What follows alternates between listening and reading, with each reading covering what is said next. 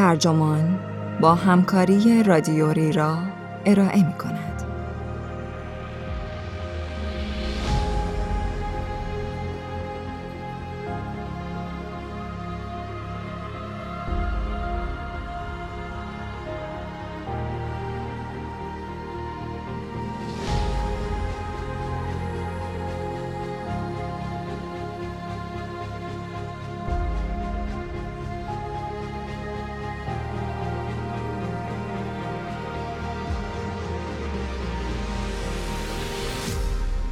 علیه خبر فوری این عنوان یادداشتی است به قلم مایکل لو که در آپریل 2019 در نیویورکر منتشر شده و وبسایت ترجمان آن را در خرداد 1398 با ترجمه مجتبا حاطف منتشر کرده است. من مهدی سفری هستم.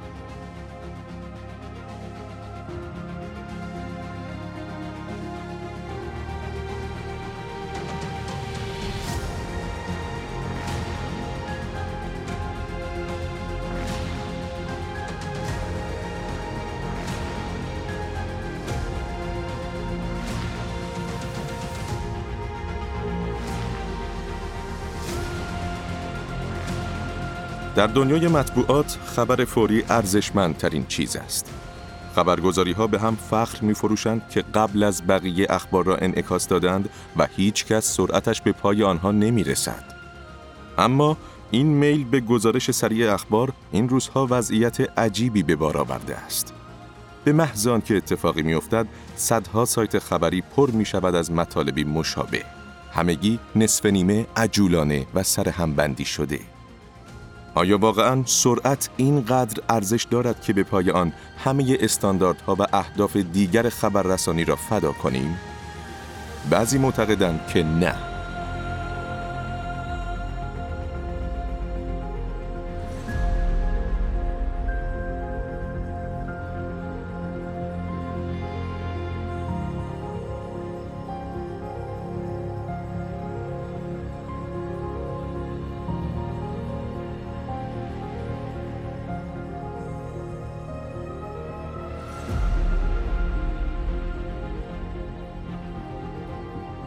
ماه گذشته تصمیم گرفتم روی رژیم رسانه ایم آزمایشی انجام دهم. من معمولا هر روز صبح نگاهی گذرا به خبرنامه های صندوق ورودی ایمیلم می اندازم. فیدهای توییترم رو مرور می کنم و برنامه های خبری نصب شده روی گوشیم را می خانم. بعدا هم در حالی که در دفتر کارم مثل تردست ها همزمان چند کار دیگر انجام می دهم انگشتم مرتب روی اعلان های گوشیم می رود و بیش از یک دو جین برنامه مرتبط با اخبار را از جمله فیسبوک و توییتر چک می کنم. معمولا احساسم این است که از قرار معلوم فوراً از بزرگترین ماجراهای خبری روز مطلع خواهم شد اما بیشتر میل به پراکنده خانی دارم کارم فقط نگاهی گذرا به یک گزارش یا دریافت بروزرسانی جزئی خبری خاص است. گرچه روز به روز بیشتر و بیشتر می‌خوانم، اغلب احساس می‌کنم کمتر و کمتر می‌فهمم. از این روش دریافت خبر دست نکشیدم، اما میکوشم روشهایم را تا حدی تغییر بدهم. آیین جدیدی در پیش گرفتم. خواندن نسخه چاپی نیویورک تایمز هنگام صرف صبحانه و در مسیر سفر روزانه از اوایل دهه 2000 که گزارشگری تازه کار در تایمز بودم، این روزنامه هر روز به در خانه هم آمده است. اما از وقتی که بیشتر به دریافت آنلاین اخبار روی آوردم، از نسخه چاپی قافل ماندم. حالا که صبحها زمان پیوستگی بیشتری را به روزنامه چاپی اختصاص دادم، با تمرکز بیشتری درگیر اخبار می شوم. مطمئنا می توانم گسترده تر بخوانم مقالاتی خواندم که در فیدهای شبکه های اجتماعی خبری از آنها نبود یا اگر هم بود هنگام مرور سریع برنامه ها از نگاهم دور مانده بودند. از جمله گزارش هایی از تلاش برای تبدیل کوپنهاگ به شهر بدون کربن، مذاکرات بین آمریکا و طالبان، مطالعه جدیدی که نشان می دهد اندازه فشنگ بر نرخ تلفات ناشی از تیراندازی تأثیر می گذارد. احساس می کنم از پیش شده البته بسیاری از مردم به چنین آزمایش هایی دست زدند و تلاش های زیادی صورت گرفته است برای اینکه بفهمیم وابستگی به گوشی چگونه همه چیز ما را تحت و شعا قرار می دهد از گستره توجه گرفته تا بهزیستی روانشناختی ما. کال نیوپورت استاد علوم رایانه در دانشگاه جورج تاون در کتاب جدیدش با عنوان مینیمالیسم دیجیتال انتخاب زندگی متمرکز در جهانی پر سر و صدا شواهدی برمیشمارد در تایید اینکه خاصیت‌های اعتیادآور ابزارهای همراه ما تصادفی نیستند بلکه حاصل تفکر دقیق شرکت‌های فناوری روی حلقه های فیدبک هستند که باعث می شود آدمها دوباره سراغ آن شرکت‌ها بروند. ادعای اصلی نیوپورت درباره های رسانه های اجتماعی است. اما این ادعا را نیز دارد که مردم باید در نحوه دریافت اخبار بازنگری کنند. او می نویسد که قرار گرفتن در معرض سیل آنلاین اطلاعاتی که ناقص، زائد و غالبا متناقض است و این روزها همواره پس از هر رویداد خبری بزرگ به جریان می افتد، نامولد است و ما را مطلعتر نمی کند. در ادامه می‌گوید حتی وقتی در روز خاصی هیچ رویداد تکان دهنده ای رخ نمی دهد، مردم در کاربرد رسانه ها از الگویی وسواسگونه تبعیت می کنند که با اندک ملالتی تحریک می شود. او توضیح می دهد برای مثال اگر به سیاست علاقمند و به جناح چپ طیف سیاسی گرایش داشته باشید زنجیره مصرف رسانه شما ممکن است از سایت CNN شروع شود سپس به صفحه اصلی نیویورک تایمز بروید از آنجا به پلیتیکو بعد به آتلانتیک سپس feed های توییترتان و دست آخر به timeline فیسبوک خود سر بزنید ممکن است خوره های فناوری، سایت های هکر نیوز و ردیت و هواداران ورزشی ESPN را نیز به این فهرست اضافه کنند. شرکت های رسانه از این تیک عصبی پرسود نفع می‌برند. به گفته نیوپورت، وقتی هر روز ده سایت مختلف را ده بار چک می کنید، آنها کارتان را به پول تبدیل می کنند. ولو آنکه این کار شما را از وقتی که یک سایت خوب را هر روز یک بار چک می کنید مطلع تر نکند.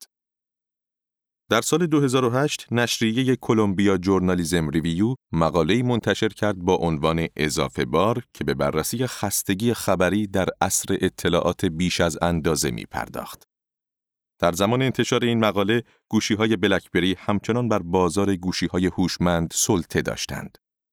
در گوشی های آیفون خبری از سرویس push notification یا اعلان های فوری نبود. قابلیت ریتوییت به توییتر اضافه نشده بود و سایت بازفید نیوز وجود نداشت. وقتی به گذشته نگاه می کنیم، ایده رنج بردن از اضافه باری اطلاعات در سال 2008 ایده ای عجیب و جالب به نظر می رسد. اکنون یعنی بیش از یک دهه بعد از قرار معلوم ارزیابی جدیدی در پیش داریم.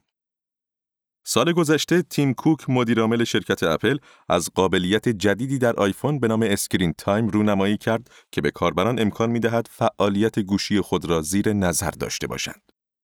کوک طی ای در کنفرانس فورچون اعلام کرد که خودش بر کاربرد گوشی خودش نظارت دارد و تعداد اعلانهای دریافتیش را خیلی کم کرده است.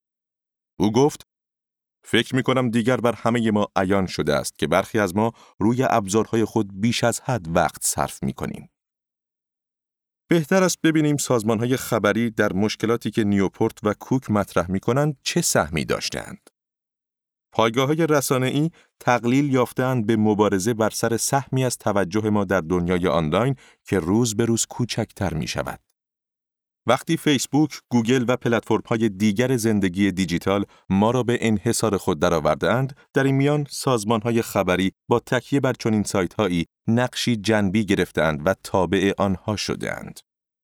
این وابستگی تأثیر قوی می‌گذارد بر اینکه چه رویدادهایی دنبال می‌شوند، چگونه ارائه می‌شوند و با چه سرعت و حجمی به وقوع میپیوندند. فرانکلین فور سردبیر پیشین نیو ریپابلیک در کتاب دنیای بدون ذهن تهدید وجودی شرکت‌های فناوری بزرگ در سال 2017 از مسابقه بیشرمانه و دیوانه‌وار برای کلیک جمع کردن از راه فیسبوک و تلاشی بی امان برای بهرهگیری از الگوریتم‌های گوگل سخن می‌گوید. روزنامه ها و مجلات مدت ها در پی هدایت خیل عظیمی از خوانندگان بودند. ولی این کارها پیشتر عمدتا در حیطه تخصصی بخش نشر و توضیح بود. اتاقهای خبر مسون از چنین فشارهایی از اینکه خوانندگان واقعا چه می‌خوانند بیخبر بودند.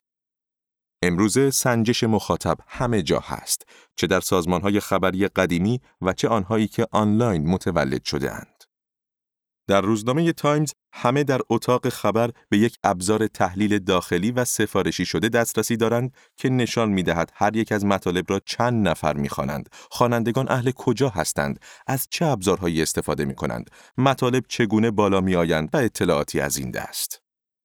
افزون بر این، ابزارهای تجاری تحلیل مخاطب مانند Chartbeat و Google Analytics نیز به طور گسترده در دسترسند.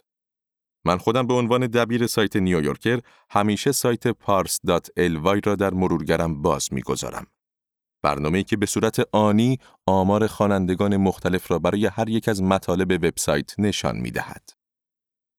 حتی در سازمانهای خبری که به این اصل پایبند هستند که میزان پوشش خبری را ارزشهای هیئت تحریریه تعیین می کند نه منافع تجاری ممکن است تصمیم گیری در مورد میزان توجه به این سنجه ها برای دبیران دشوار باشد.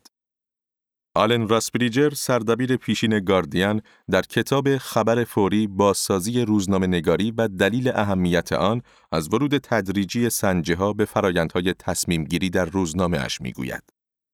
او می‌گوید هدف این است که داده ها اتاق خبر ما را مطلع کنند نه هدایت. اما به سختی می‌توان تشخیص داد چه زمانی حالت اول مطلع کردن به حالت دوم هدایت تبدیل می شود. مقاومت در برابر وسوسه ها برای آن دسته از رسانه های دیجیتال که با تبلیغات سر پا میمانند تقریبا ناممکن است. هر بار که خواننده ای از طریق شبکه اجتماعی یا موتور جستجو به یک سایت خبری هدایت می شود، همین بازدید هر قدر هم که کوتاه باشد، با خودش مقداری درآمد می آورد. فور این پدیده را ترافیک گذری می نامد. فیسبوک و گوگل با رشد خود قیمت تبلیغات را پایین آوردند و درآمد حاصل از ترافیک گذری به ازای هر کلیک کاهش یافته است.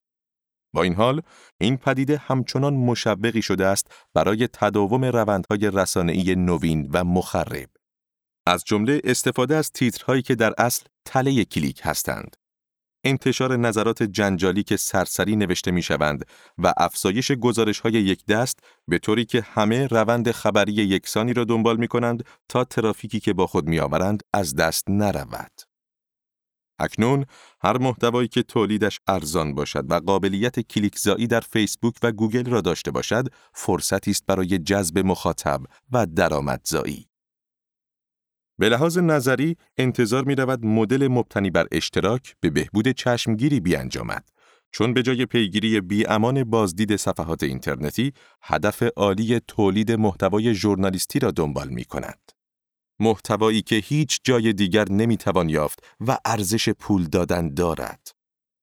فورد تأکید می کند که درآمد حاصل از خوانندگان اشتراکی تنها راه عملی برای رسانه است که در پی حفظ هویت مطبوعاتی خود است.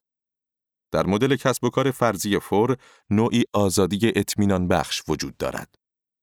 نشریه می تواند به جای دنبال کردن خیل عظیم بازدید کنندگان که از طریق جستجوی گوگل بر اساس موضوعی داغ سر از سایت نشریه در می آورند و هرگز بازگشتی در کارشان نیست، توجه خود را به طرفداران واقعیش معطوف کند. فور می گوید رسانه ها باید بلند پروازی هایشان را کم کنند، به گوشه های دنج خود بازگردند و وفاداری مخاطبان اصلی خود را بازیابند. لازم خواهد بود رسانه ها برای نجات خود از خوانندگان هزینه بگیرند و خوانندگان نیز هزینه بپردازند. اما رایجترین روی کرد برای افزایش اشتراک تا حد زیادی به بسیاری از همان تاکتیک هایی متکی است که کسب و کارهای رسانه‌ای مبتنی بر تبلیغات به کار می‌گیرند. بیشتر سازمان های خبری که در پی کسب درآمد از کاربران هستند، از استراتژی دیوار پرداخت استفاده می کنند. در روش دیوار پرداخت، خوانندگان ماهانه به تعداد محدودی مقاله رایگان دسترسی دارند و برای دسترسی به مطالب بیشتر باید حق اشتراک پرداخت کنند. این روش به کسانی که مشترک نیستند امکان می دهد تا با نشریه آشنا بشوند و قبل از تصمیم گیری درباره پرداخت حق اشتراک گهگاهی شاید طی چند ماه یا بیشتر مطالبی را برای نمونه بخوانند. اما هنوز هم فیسبوک و گوگل نقش دروازه های اصلی هدایت و عبور دادن خوانندگان از این قیف به اصطلاح اشتراک را بازی می کنند. حاکمیت ستمگرانه این داستان همچنان پابرجاست. گذشته از این حرفها تبدیل بازدید کنندگان اتفاقی به خوانندگانی دائمی بسته تشویقی خاص خودش را می طلبد. سیل اعلانهای فوری مرتبط با خبر که به گوشی ما روانه می شود تا حدی از نیاز به جذب دوباره و دوباره خوانندگان ناشی می شود. برای اقوای خوانندگان و کشاندن آنها به اشتراک باید پیوسته مطالبی تازه و متنوع بیافرینیم. این کافی نیست که خوانندگان هر ماه خودشان را فقط با یکی دو مقاله درگیر کنند. باید در آنها حس وفاداری به سایت ایجاد شود و آنقدر برای بازدید مجدد برگردند تا به دیوار پرداخت بخورند. کیفیت مهمتر از هر چیز دیگر است، اما باید در مقیاس مناسبی تولید شود. اخیرا مثل نیوپورت به این فکر می کنم که آیا صرفا همین حجم خبرهای آنلاین با هدف آگاهی رساندن به مردم در تضاد نیست؟ جالب اینجاست که در این زمینه پژوهش چندانی انجام نشده است. پابلو باچکوفسکی استاد علوم ارتباطات در دانشگاه نورس وسترن می‌گوید احساس من این است که خوانندگان کمتر از پیش مطلع نیستند بلکه نوع اطلاعشان متفاوت از قبل است. یکی از حوزه های پژوهشی باچکوفسکی بررسی چگونگی تعامل جوانان امروزی با اخبار است. اکثر آنها برای جستجوی خبر به اینترنت نمی روند، بلکه به طور اتفاقی در شبکه های اجتماعی با اخبار روبرو می شوند. ممکن است برای چک کردن بروزرسانی ها یا پیام های دوستان خود وارد گوشی یا رایانه خود شوند و در حین این کار به مطلب یکی از سایت های خبری برخورد کنند. افراد اندکی صبح زود می نشینند و روزنامه چاپی می خوانند یا عصرها در تلویزیون اخبار می بینند. بلکه به گفته باچکوفسکی مردم پیوسته در معرض تماس و برخورد با اخبار هستند و این بخشی از محیط زیست است. تا چه حد می توان اخبار را از راه این القاعات خزنده جذب کرد؟ برخی پژوهش ها نشان دادند که افراد در پشت رایانه خود با سرعت عجیبی از این برنامه به آن برنامه می پرند. سال گذشته مقاله‌ای منتشر شد که میانگین زمان این جابجایی را 11 ثانیه نشان می‌داد. وقتی ابزارهای همراه مثل گوشی و تبلت در میان باشند، سرعت جابجایی بیشتر نیز می شود. تعجبی ندارد که خبرها رفته رفته کوچکتر و کوچکتر می شوند. باچکوفسکی به من گفت اگر یک سایت معمولی داشته باشید برای بیان مطلب خود پنج تا هفت ثانیه فرصت خواهید داشت. بنابراین حدس منطقی این است که اکنون مردم به طور کلی در موضوعات مختلفی که در اخبار مطرح می شوند آگاه تر شدند اما فهمشان در هر حوزه خاص سطحی و کم عمق است. حتی خوانندگانی که مایلند اخبار را به صورت عمیق و گسترده دنبال کنند در حبابهای فیلتر شبکه های اجتماعی محصور می شوند. در این حبابها از پست هایی که اعضای شبکه به اشتراک می‌گذارند محتوایی که باب تب و مطلوب کاربر است در اولویت قرار می گیرد. خلق شهروندانی مطلع از اهداف اصلی روزنامه نگاری است. اما هنوز کاملا روشن نیست که منظور از مطلع بودن چیست. به خصوص در فضای خبری آزاد و بدون وابستگی. مایکل شاتسون روانشناسی که اکنون در مدرسه روزنامه نگاری کلمبیا تدریس می کند در کتابش با عنوان شهروند خوب که در سال 1998 منتشر شد بر این نظر است که ایدئال شهروند مطلع شخصی که وقت، نظم و تخصص لازم را برای اینکه خودش را درگیر سیاست کند دارد و به زندگی مدنی احتمام کاملی نشان می دهد همیشه ایدئالی موهوم و غیر عملی بوده است. او می‌گوید که بنیانگذاران آمریکا از شهروندان انتظار دانش سیاسی نسبتاً اندکی را داشتند. ایدئال شهروندان مطلع تا بیش از یک قرن بعد مطرح نبود. تا اینکه اصلاح طلبان عصر ترقی خواهی به فکر لجام زدن به ماشین های حزبی و اعطای قدرت تصمیمگیری آگاهانه به رأی دهندگان افتادند. همچنین در این دوره بود که مطبوعات مستقل کم کم در قالب پدیدهی تجاری ظهور کردند و گروه های خبری رفته رفته حرفه‌ای تر شدند. شاتسون مدل دیگری از شهروندی ارائه می کند که به باور خودش به واقعیت نزدیک تر است. شهروند ناظر یعنی شخصی که مراقب اتفاقاتی است که در عالم سیاست رخ می دهد اما همیشه کاملا دخیل نیست. او می‌گوید شهروند ناظر بیش از آن که درگیر گردآوری اطلاعات باشد به پایش محیط مشغول می شود. والدینی که در استخر عمومی چشم از کودکان خردسال خود بر نمی دارند، مشغول جمعآوری اطلاعات نیستند بلکه مراقب صحنه اند. غیر فعال به نظر می آیند اما گوش به زنگ ایستادند تا در صورت نیاز وارد عمل شوند. شاتسون مدعی است شهروندان ناظر شاید حتی از شهروندان سابق نیز ترند. از این نظر که در گوشه از ذهن خود اطلاعات بیشتری دارند و وقتی که زمان مناسبش فرا برسد این اطلاعات را به کار خواهند گرفت. مثلا در برکناری قانونگذاری فاسد با رأی مخالف یا تایید طرحی مهم از طریق همه پرسی. به لحاظ نظری، اصر شبکه های اجتماعی می توانست از ما شهروندان ناظر بهتری بسازد. اما مدل شاتسون که در آن فرض بر این است که شهروندان ناظر در لحظه های مقتضی فعال می شوند، پیش بینی نکرده بود که فیسبوک، توییتر و پلتفرم هایی از این قبیل می توانند به راحتی در جامعه وحشت بیاندازند. امروزه خطر همانطور که پدیده هایی مثل برکسیت و کنشگری علیه واکسن نشان دادهاند به آژیر خطرهایی کاذب تبدیل شده است. در سال 2017 دو دانشمند علوم شناختی به نام استیون اسلومان و فیلیپ فرنباخ کتابی منتشر کردند با عنوان توهم دانش چرا هرگز به تنهایی فکر نمی کنیم. این کتاب که به مخاطرات دانش سطحی می‌پردازد به خوبی توضیح می دهد که چگونه هر اکوسیستم خبری که مبتنی بر شبکه های اجتماعی است پیامدهای نامطلوبی برای دموکراسی ما به بار می آورد. بسیاری از مردم دانش خود را خیلی دست بالا می گیرند و پافشاری ناموجه ایشان بر آرای خود از طرف کسانی دیگر تقویت می شود که آنها نیز به همان اندازه نامطلعند. و با این کار جوامعی پر از اطلاعات نادرست می سازند که خودشان خود را تایید و تقویت می کنند.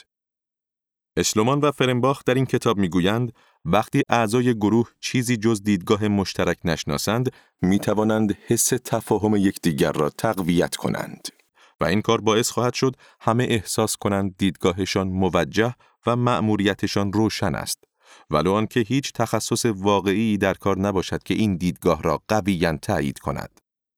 همه می بینند که همگان دیدگاهشان را تصدیق می کنند. بنابراین نظرشان بر روی سراب استوار خواهد بود. در همان سال همکارم الیزابت کلبرت در جستاری با عنوان چرا فکت ها نظر ما را عوض نمی کنند به کتاب اسلومان و فرنباخ استناد کرد. او توضیح می دهد مثلا اگر موضع شما درباره لایحه مراقبت مقرون به صرفه بی اساس باشد و من به آن اتکا کنم آنگاه دیدگاه من نیز بی اساس خواهد بود اگر من هم با تام صحبت کنم و او به این نتیجه برسد که با من همرأی است نظر او نیز بی اساس خواهد بود اما اکنون که هر سه نفرمان همرأی شده ایم دیدگاه خودمان را بیشتر از پیش خواهیم پسندید حال اگر همه ما هر گونه اطلاعات متناقض با دیدگاه خود را به بهانه اینکه متقاعد کننده نیست رد کنیم، در این صورت نتیجه می شود دولت ترامپ. با این حال راهی برای شکستن توهم دانش وجود دارد. می توان مردم را وادار کرد به اینکه دقیقا توضیح بدهند اگر دیدگاهشان درباره مسئله سیاست عمومی خاصی اجرایی می‌شد چه اتفاقی می افتاد. اسلومان و فرنباخ می‌گویند که وقتی میکوشیم برای نظر خود تبیین علی پیدا کنیم تازه می‌فهمیم چقدر جاهلیم. این فهم باعث می شود در نظرات خود کمتر افراطی باشیم. این بینش پیامی روشن برای رسانه ها دارد. ژرفا مهم است. آن نوع روزنامه نگاری که درگیر کارهای پیچیده می شود، کاربرد سیاست های پیشنهادی را بررسی و تحلیل های عمومی دقیقی ارائه می کند، می تواند به خلق شهروندانی مطلعتر و غیر قطبی تر بیانجامد. با این حال، اگر نظر شاتسون درست باشد، فقط بخش کوچکی از خوانندگان وقت، تمایل و آمادگی تبدیل شدن به شهروندانی بقایت مطلع را خواهند داشت. مردم بیشتر و بیشتری شهروند ناظر خواهند بود به جای آنکه شهروندانی مطلع باشند و به لطف شبکه های اجتماعی و تکاپوهای خبری گسترده می توان به راحتی آنها را حراسان و حواسشان را پرت کرد. افزودن گزارش های بیشتر به چنین گردابی ممکن است توجیه اقتصادی خاصی برای سازمان های رسانه ای داشته باشد. اما لزوما باعث نخواهد شد مطلع تر شویم. این کار فقط می تواند به پراکندگی بیشتر دانش ما بیانجامد. شاید لازم باشد در رابطه خود با رسانه ها تجدید نظر کنیم. باید در چگونگی استفاده از اطلاعات و معنی و مفهوم مطلع بودن بازنگری کنیم. جنیفر راوچ روزنامه نگار و پژوهشگر رسانه در کتاب جدید خود رسانه های آهسته چرا آهسته به معنی رضایت بخش پایدار و هوشمند است جنبشی را پی می‌گیرد که حدود یک دهه پیش شکل گرفت. در سال 2010 صبری دیوید، یورگ بلومتریت و بندیکت کوهلر سه آلمانی دارای سابقه فعالیت در حوزه رسانه و فناوری در اینترنت سندی به نام بیانیه رسانه های آهسته منتشر کردند. این بیانیه هم روزنامه نگاران و هم خوانندگان را ترغیب می کند که از جنبش غذای آهسته که بر کیفیت و فرازمانی بودن تأکید می کند الهام بگیرند. در این بیانیه آمده است در رسانه های آهسته بحث درباره مصرف سریع نیست بلکه از انتخاب آگاهانه عناصر و ترکیب آنها با حواس جمع سخن می رود. رسانه های آهسته را نباید به صورت تصادفی مصرف کرد. بلکه این کار تمرکز کامل کاربران را می طلبد. همانطور که برای تهیه غذای خوب لازم است همه حواس آشپز و مهمانانش جمع باشد، لذت استفاده از رسانه های آهسته نیز در گرو هوشیاری کامل است. راوچ فصلنامه انگلیسی دیلید گراتیفیکیشن را که در سال 2011 منتشر شد، نمونه ای از رسانه های آهسته فعال می داند. این نشریه که وبسایت هم دارد اما عمدتا به صورت چاپی منتشر می شود، خود را نخستین مجله جنبش روزنامه نگاری آهسته می نامد. دیلید گراتیفیکیشن قول می دهد دوباره سراغ رویدادهای سه ماه گذشته می رود تا ببیند پس از اینکه گرد و خاک خوابید چه اتفاقی افتاده است و اعلام می کند که به آخر بودن در صف خبر فوری افتخار می کند.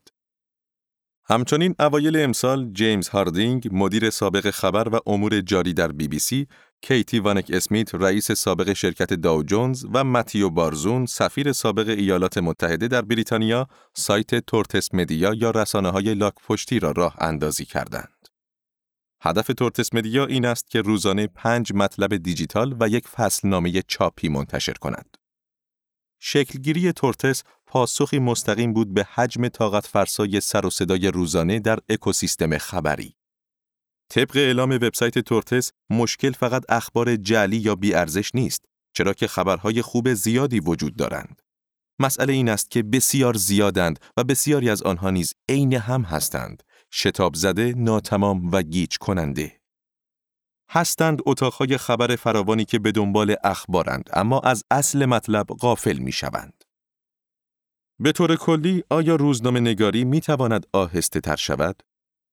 وقتی درباره جنبش رسانه های آهسته می خواندم که هنوز بیشتر پدیده ای اروپایی به نظر می رسد، ناگزیر به رویکردهای صنعت مجلات در آمریکا فکر می کردم که در آن مطبوعات در حال آزمودن دیوارهای پرداخت هستند و پشت سر هم محتوای دیجیتال تولید می کنند.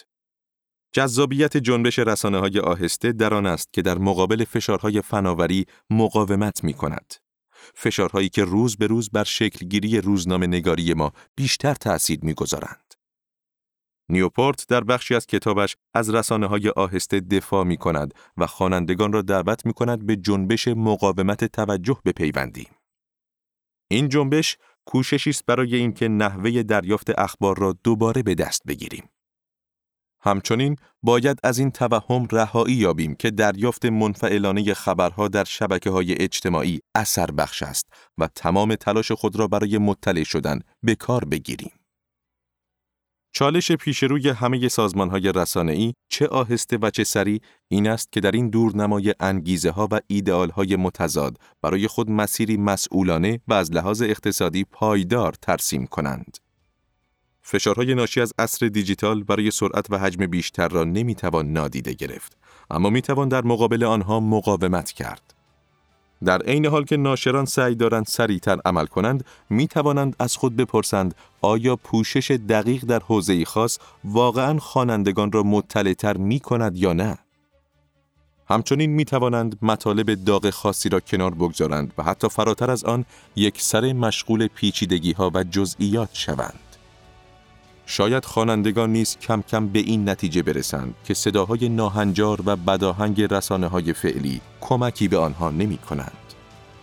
امیدواریم وقتی این خوانندگان به دنبال جایگزین می گردند بتوانند نشریاتی پیدا کنند که قادرند صدایشان را از میان این همه سر و صدا به گوش برسانند.